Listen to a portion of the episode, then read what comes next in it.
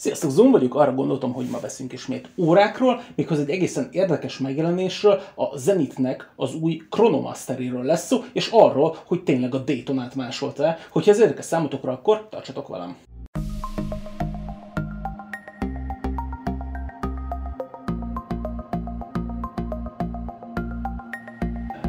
Ez most a podcast formátum, a teljes élmény érdekében nézd meg az adást YouTube-on.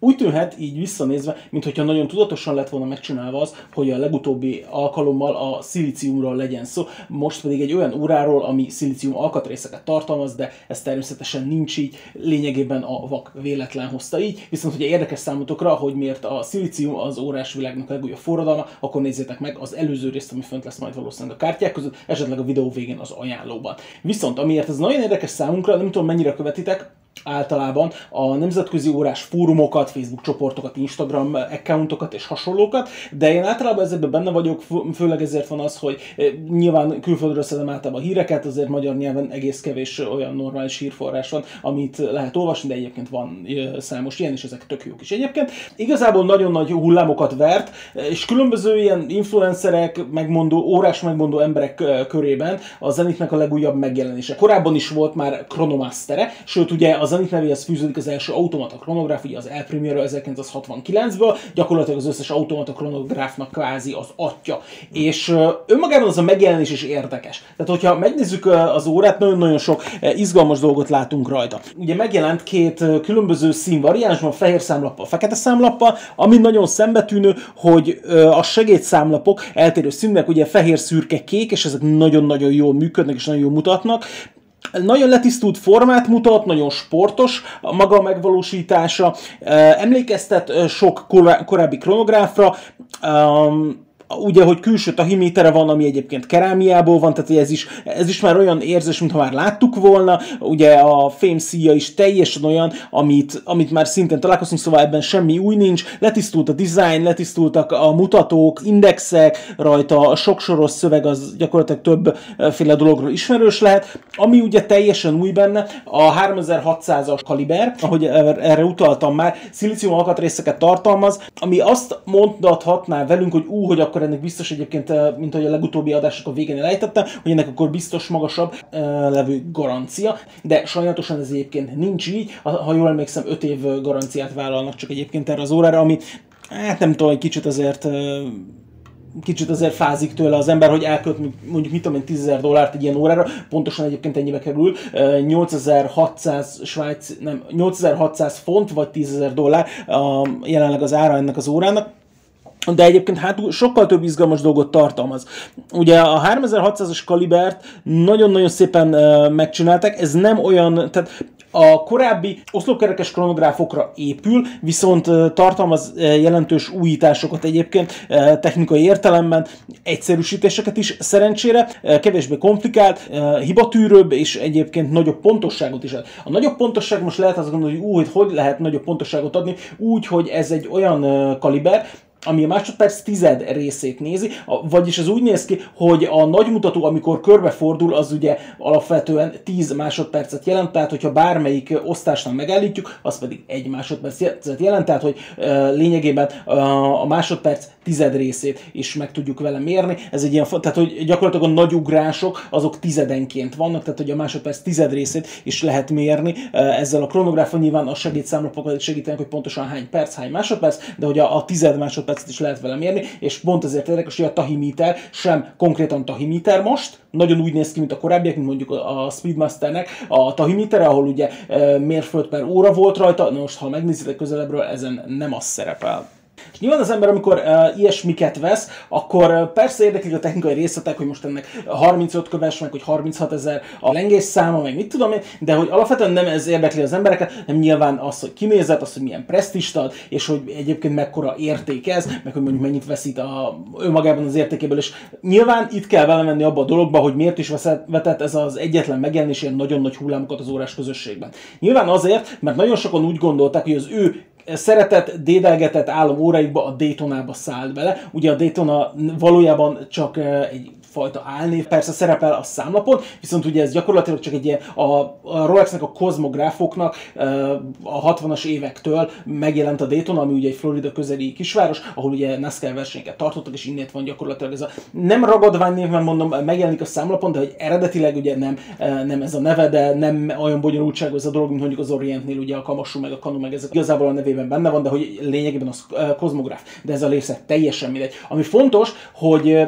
iszonyatosan megugrott az ára a Daytonáknak. Meg egyébként önmagában a, az acélsport modelleknek a Rolexnél ez ténykérdése ha megnéztek bármilyen uh, ilyen szürke zónás, uh, másodkézből vevős oldalt, akkor mindenhol látjátok, hogy az acélsport modelleknek az ára iszonyatosan felment. Persze, vannak listárak, és a listáraknak sokszor a kétszeresét, de minimum 50%-kal többet tudsz, uh, többért tudod venni, de mondom, nem ritka ahhoz, hogy két-háromszoros ár van, és nem ritka az sem, hogy várólisták vannak, évekig tartó várólisták vannak, és ezért ez egy olyan piaci szegmens, ahova egyébként a Zenit lőhet. A Zenit lőhet azért, mert nekik a verkeik nagyon-nagyon jók voltak mindig is. Tehát a Zenit tényleg jó volt a verkekben korábban, ők dizájnban nem voltak ennyire jók. És ezt azt hiszem, hogy el kell ismerni, hogyha valaki az automata kronográfoknak ismeri a sztoriát, akkor tudja, hogy még a Rolex Daytonákban, akkor hívjuk így, eh, is volt olyan időszak a 80-as évektől, amikor Zenit verkekkel mentek. Volt olyan időszak is egyébként, amikor Valzsú verkekkel mentek, tehát hogy azért a Rolex sosem a verkekben volt erős, hanem a Rolex alapvetően marketingben és designban volt mindig nagyon erős, és szerintem ezt el kell ismerni, és ezt azért tudnunk kell. Ez egy olyan dolog, amit, ami lehet vitatkozni, de szerintem az, ez, ez nagyjából ténykérdés. Szóval hogy nagyon sokan ezen sértődtek meg, hogy szerintük a Zenit kiadott egy omást, egy másolatot, egy, egy lehúzást, és megpróbál a Daytonának a hátán felmászni. Úgy gondolom, hogy egyébként a Zenitnek nem kell uh, ilyen kvázi idegen tollakkal lékeskedni, azért a Zenitnek megvan a saját uh, hát, hogy is mondjam, szóval az Zenitnek megvan azért a saját rajongó tábora ehhez, tehát nem nagyon lenne szüksége arra, hogy most így felmászon a Rolex rajongóknak a hátán. Nyilván más csoport keresi szerintem a Zenit órákat, és teljesen más csoport keresi a Rolex órákat. A Rolexeket keresi gyakorlatilag szerintem bárki, akinek az átlagosnál több pénze van, és szeretné ezt másoknak meg is mutatni. Zenitet pedig általában szerintem olyanok keresnek, akik elkezdtek érteni az órákhoz, belefutottak ebbe a márkanévbe, és elkezdik értékelni a megvalósítást, a sok száz éves múltat mögöttük, azt, hogy milyen technikai innováció van benne, egyáltalán a sztorit, ami mögötte van, vagy egyáltalán a múltját, amilyen mondjuk a Zenitnek, mint cégnek van, és anélkül, hogy most így az Zenitet túlságosan nagyra emelni, azért van rajta mit tisztelni, ezt szerintem kétség. És akkor vissza a problémára, mert hogy nagyon sokan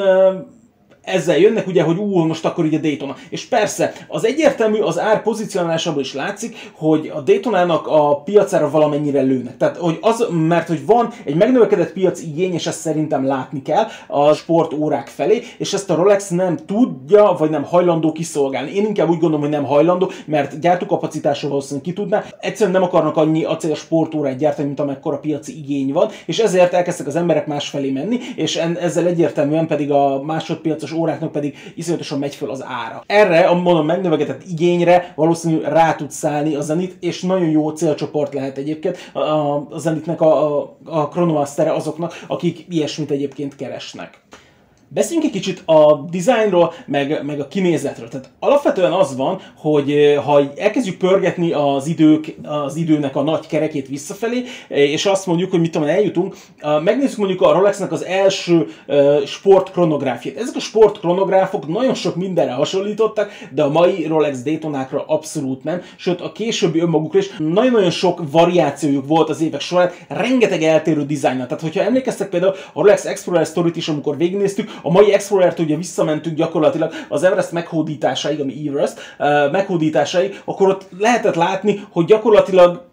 minden megváltozott azon az órán, ami lehetett, és most is a kronográfokkal kapcsolatban ugyanez van, de nem szeretném most így végigmondani, csak néhány képet azért szerintem érdemes megnézni, hogy gyakorlatilag honnét is indult a Rolexnek a kronográfia. És, és akkor innét a kérdés, hogy mi is az, amit egyébként nagyon fájlolnak ezek a Rolex, Rolex nagyon rajongó srácok. Szerintem azt fájlalják, és elsőlegesen mindenki ezt hozta föl, hogy ú, hogy a, a kerámia tahimitert lopták a Daytonáról. És igaz és nem igaz. Ha elkezdtek utána menni, hogy ki volt az első óra, akinek, akinek külső tahimeter volt, mert korábban a kronográfoknál megjelent a Hayernek a kronográfiai már megjelent, a belső tahimeter, ami ugye még a számlapon volt. De az első olyan gyártó, aki a tahimetert kívülre tette az órán, mert, mert hogy nyilván a funkciógyűrű egy tahimeter volt, az az Omega volt méghozzá a Speedmasternek, a legendás 321-es kaliberre, tehát még csak az sincs, hogy most azt mondjuk, hogy ú, most a Rolex-et másolták, mert nem. Tehát itt van például 1967-ből egy szintén Hayer, és ez még nem volt együtt akkor a teggel, tehát egy Hayer Autavia, aminek egyébként már tahimétere volt, viszont ez még forgatható lünettás volt, és mondom, ez még manuális kronográf volt egyébként, szóval ez még nem az automata időszakban van, ugye kettő évvel vagyunk az El Primero megjelenése előtt, és ez a tahiméter, ez már nagyon hasonlított a Rolexnek ugye a Daytonájára, akár például az első kiadás, ez a 6239-es, megnézitek, ennek fémből készült uh, tahimítere volt, lünettája volt, de hogy ez már tahimíter volt, de például még a 70-es években is a 62-62-es, ami még szintén ugyanilyen lünettával rendelkezett, tehát konkrétan az El Primero már megjelent, amikor egyébként a, a és nyilván annak sem volt, tehát az sem úgy nézett ki, mint a mostani uh, Chronomaster, tehát hogy a kettő, tehát nem kell összekeverni, viszont a 70-es években a Rolexnek még mindig az volt, hogy fém, fémből készült tahimítere volt, tehát konkrétan a Hayernek az Autaviáján előbb volt fekete színű ta, külső tahimíter, mint, mint hogy a Rolex Daytonáján lett volna egyébként. Úgyhogy ha valaki nagyon a szívéhez akar kapni, hogy úristen, most a Zenit másol, akkor Szerintem először azért kell szívehez kapni, hogy úristen, az egész iparág másolta az Omega Speedmaster, mert hogy azt, hogy a számlapokon három számlap legyen, és három kis mutató legyen, az egyértelműen a Speedmaster-től jött, az, hogy külső tahimiter legyen, az szintén a Speedmaster-től jött, és persze utána a különböző keveredések, meg így mindenki másolt már mindenkiről, szerintem nagyjából erről szól egyébként az óraipar, hogy különböző kinézeteket, ötleteket és jogilag nem támadható dolgokat másolnak egymásról, és gyakorlatilag ezzel fel fejlődik az óraipar szerintem. Tehát nagyon sok olyan modell van azóta is, ahol meg lehet mutatni, hogy éppen melyik modell mit honnét másod. Úgyhogy szerintem ez ilyen nagyon fanboykodás, nekem sajnos ezt kell, hogy mondja. Tehát önmagában azt mondani a zenéknek a Chronomasterre, hogy ú, most a Daytonát másolták, ez alapvetően hazugság, még akkor is, hogyha ez a Team Mosso szájából hangzik el, még akkor is, hogyha az Adrian Barkernek a szájából hangzik el. Tehát én úgy gondolom, hogy ebben egyiküknek sincs igaza. Vissza lehet nyúlni történetileg nagyon sok helyre, ahonnét a Zenit másolt, de szerintem ezek között a Daytona csak nagyon minimálisan fog szerepelni. De úgy megtehetitek azt a dolgot, mint például, hogy megtettem, megmutattam a feleségemnek az, a Chronomaster-t, és megmutattam a Daytonát, és mondtam, hogy szerinted ez a két óra, ez egy és ugyanaz, és mondta, hogy természetesen nem, és mondtam, hogy köszönöm szépen, ennyit akartam hallani. És persze, hasonlóságok vannak, de gyakorlatilag az egész kronográf uh, az olyan, hogy nagyon hasonlítanak egymásra az órák. Persze, korábban azért elég sok változatosság volt ebben, hogy milyen mutatók voltak, hogy hol voltak elrendezve a számlapon a különböző segédszámlapok, hogy, hogy hol voltak a mutatók, hol voltak a gombok, hogy ugye voltak ezek a bullheadek, de volt, hogy az egyik oldalán volt, volt, hogy ilyen balkezesre volt csinálva, tehát hogy gyakorlatilag az, órán, az órának a, a másik oldalán voltak, tehát hogy, hogy nagyon sokféle variáció volt, azért ma úgy gondolom, hogy azért eléggé beállt ez a dolog, és persze a pógnak is lehetne mondani a, az automata uh, de hogy uh, úgy gondolom, hogy, hogy ebben azért azért kikristályosodott ez a, ez a fajta irány arra, hogy az óra jobb oldalán, kettő óránál és négy óránál vannak a kronográfot, a stoppert hívjuk bárhogy, irányító gombok, és persze van a, rendesen korona, és ott onnét meg lehet húzni, állítani a dolgokat, vagy valami ilyesmi, ugye. Szóval összefoglalandó ezt a dolgot, alapvetően csak ennyit szerettem volna, hogy szerintem egyébként ez a, a Zenitnek ez a megjelenése nagyon jó, nagyon jó piaci szegmenselő, nyilván meg fogja találni magának azt a fajta piaci közönséget, amit ő keres. Valószínűleg egyébként nem fogja annyira tartani az árát, mint amennyire tartja az árát mondjuk egy Daytona. Úgy gondolom, hogy a 30%-ot biztos, hogy fog esni az ára hosszú távon, tehát itt nem lesz az, mint a Rolex modelleknél, hogy megveszed, és akkor, hogy kilépsz a boltból drágább. Tehát, hogy nyilvánvalóan nem. Ez, ez azért nagyon kevés olyan gyártónak a modelljére mondható csak el, de a Zenit szerintem nincs köztük. Viszont simán lehet az, hogy minimálisat fog veszíteni az árából, vagy hát a minimálishoz közelít fog veszíteni az árából, de valószínűleg fog, én, én igazából úgy gondolom, de alapvetően szerintem nem szabad az órára, mint befektetés tekinteni, de szerintem majd egyszer erről máskor beszéltünk. Örülök, hogy itt voltatok, és találkozunk legközelebb. Sziasztok!